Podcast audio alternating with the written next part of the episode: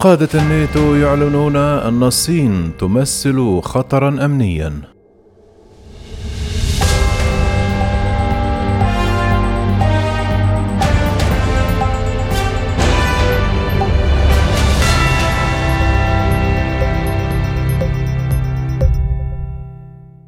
أعلن قادة الناتو أن الصين تمثل خطرا أمنيا في قمتهم السنوية في بروكسل وهي المرة الأولى التي يؤكد فيها التحالف العسكري الذي يركز على روسيا تقليديا أنه بحاجة إلى الاستجابة لقوة بكين المتنامية.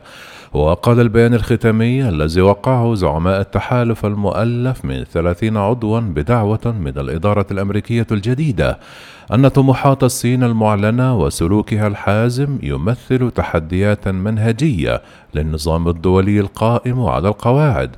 كما حذر الناتو من قلقه بشأن سياسات الصين القسرية في إشارة واضحة إلى قمع مسلم الإيغور في تشيونغ يانغ وتوزيع ترسانتها النووية والافتقار المتكرر للشفافية واستخدام المعلومات المضللة. اللغة أقوى بشكل ملحوظ من تصريحات الصين الواردة في بيان مجموعة السبع المتفق عليها يوم الأحد بعد الضغط والضغط من قبل إدارة بايدن الساعية لخلق ثقل متوازن للدول الديمقراطية استجابة لقوة بكين الاقتصادية والعسكرية المتنامية.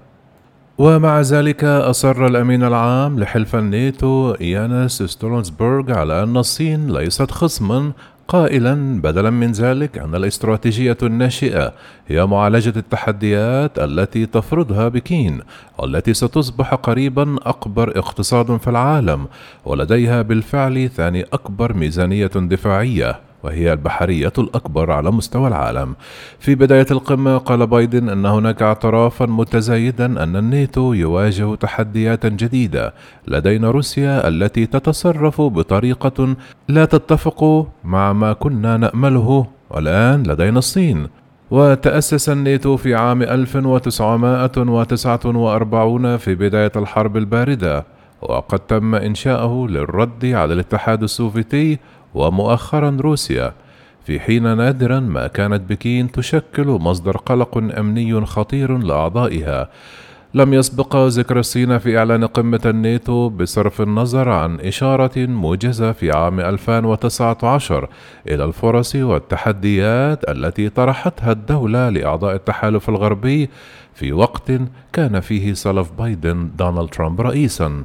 ليلة الأحد وعد جيك سوليفان مستشار الأمن القومي الأمريكي الناتو بزيادة تركيزه على بكين قائلا إن الصين ستظهر في البيان بطريقة أكثر قوة مما رأيناه من قبل وسلطت دول أخرى الضوء على أهمية تحقيق التوازن قال بوريس جونسون رئيس وزراء المملكة المتحدة عند وصوله إلى الاجتماع: أعتقد أنه عندما يتعلق الأمر بالصين، لا أعتقد أن أي شخص حول الطاولة اليوم يريد الانزلاق إلى حرب باردة جديدة. كما انتقد قادة الناتو بكين بسبب حقوق الإنسان في منطقة تشينغيونغ ودعوا هونغ كونغ إلى الحفاظ على درجة عالية من الحكم الذاتي وطلبوا بإجراء تحقيق كامل في أصول فيروس كورونا في الصين.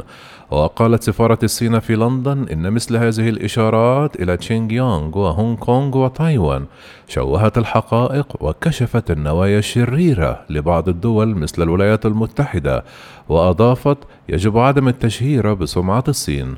وقال ستولتنبرغ أيضا أن علاقة الحلف مع روسيا كانت في أدنى مستوياتها منذ نهاية الحرب الباردة وألقى باللوم على الإجراءات العدوانية لروسيا في تدهور العلاقات في بداية قمة استمرت يوما واحدا حضرها بايدن للمرة الأولى منذ توليه منصبه.